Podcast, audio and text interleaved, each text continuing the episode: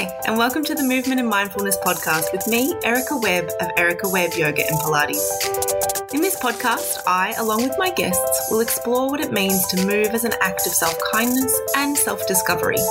We'll look at the ways movement, mindset, and mindfulness support us to be and do the things we so desire in the world. I truly believe that movement has the ability to expand our capacity to show up for the things that are important to us and I'm here to help you embrace the idea of movement as a powerful tool for wellness, rather than just another thing you think you should be doing. I'm thrilled you're here. Let's do this. Hey there, welcome to episode 21 of the Movement and Mindfulness podcast. I'm Erica, and I'm super thrilled that you're here. Today is what I've come to think of as being like a Monday musing session. Just me, no guest, shorter episode where we can just chat about something that is important, topical, interesting. And today, what I want to talk about is why self care and self kindness and mindfulness and movement are really not optional extras, are really not like something that we should leave to get to when everything else has been ticked off the list. Why, even in times like the times we're facing in 2020, this practice is vital. And what I really want to point out today is not just the ways that it's vital for you, but why it's really actually vital for humanity as a whole. And I know that that's a big call. You might be thinking, what does my movement practice have to do with humanity? How does that help in any of the scenarios in the world right now? And you know, there's a lot to choose from. There is a lot going on in the world, a lot to stand behind, a lot to stand for. And I think oftentimes when we're faced with the stuff that we're being faced with in 2020, and even just looking deeply at ourselves and, you know, what our role is in this changing landscape, we can maybe start to believe that things like our own self care practices, our movement practices, our mindfulness practices somehow seem insignificant and inconsequential. But I'm really here to invite you to shift your perspective around that, if indeed that is your perspective. One of the things that I have come to really understand on a on a much more profound level than I think that I've ever understood it before is that notion of, you know, you can't pour from an empty cup. And I think that that term and those sorts of terms are bandied about so liberally at the moment in terms of, you know, we, we all know that we should be doing self care and we should be doing these things and we should be looking after ourselves, but it doesn't kind of hit home for some reason. There's something missing. There's some piece of that puzzle that feels, you know, somehow lacking for us and self care and self kindness and looking after ourselves feel like hard. And then when we are faced with situations in the world that feel harder, our own practices can be the first thing to drop away. And, you know, when we're not aware of how deeply those practices can impact not only ourselves, but the people around us, think we're really missing out on something very important. So, how? How do we impact the world through our own movement practices?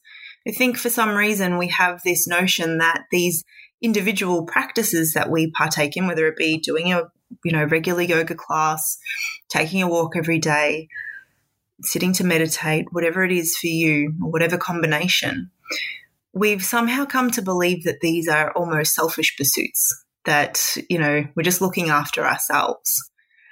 Two things looking after yourself is not selfish. And even if you want to call it that, we should remove any kind of negative connotation from it. But if you've ever been completely worn out, completely drained, you know that you are pretty useless to everybody around you. I know when I'm completely wiped out and drained, getting my kids just into bed is, you know, next to impossible. It feels like trying to move a mountain. And so when we're faced with big stuff, causes that we want to get behind, differences that we want to make in the world, how can we expect to do those things if we're not looking after ourselves? And from another angle, I think this is really important. So we've talked about very briefly this idea that, you know, you can't pour from an empty cup and really understanding that we have very little to give when we haven't got anything in the tank. Like it's just literally not there. But the other really interesting element to this is that I truly believe that when we commit to a practice that helps us to get to know ourselves better, that helps us to break down and break through the habitual lenses that we see through, the habitual ways we see ourselves, the habitual ways that we interact with people, the habitual ways that we respond to things internally and externally.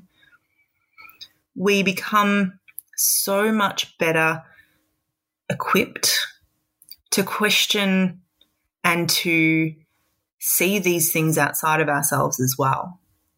We can't become so much better at true compassion. We become so much better at kind of dropping our judgments or at least noticing them with enough space to really question whether we can, you know, buy into it, whether we can believe them we really start to go into the world with our eyes more widely open, willing to be curious, willing to be wrong, which I think is really important, willing to be quiet sometimes and just listen, willing to see and explore in ways that perhaps we haven't before. And I don't think that we have the capacity for those things if we haven't done the same for ourselves. And so that's why I truly believe that a consistent practice for ourselves, whether it be a mindful movement practice, a mindfulness practice, self care, self kindness, all of those things really rolled into one. As we start to tune our inner ear to ourselves, we become all the more adept at tuning our outer ear to the world.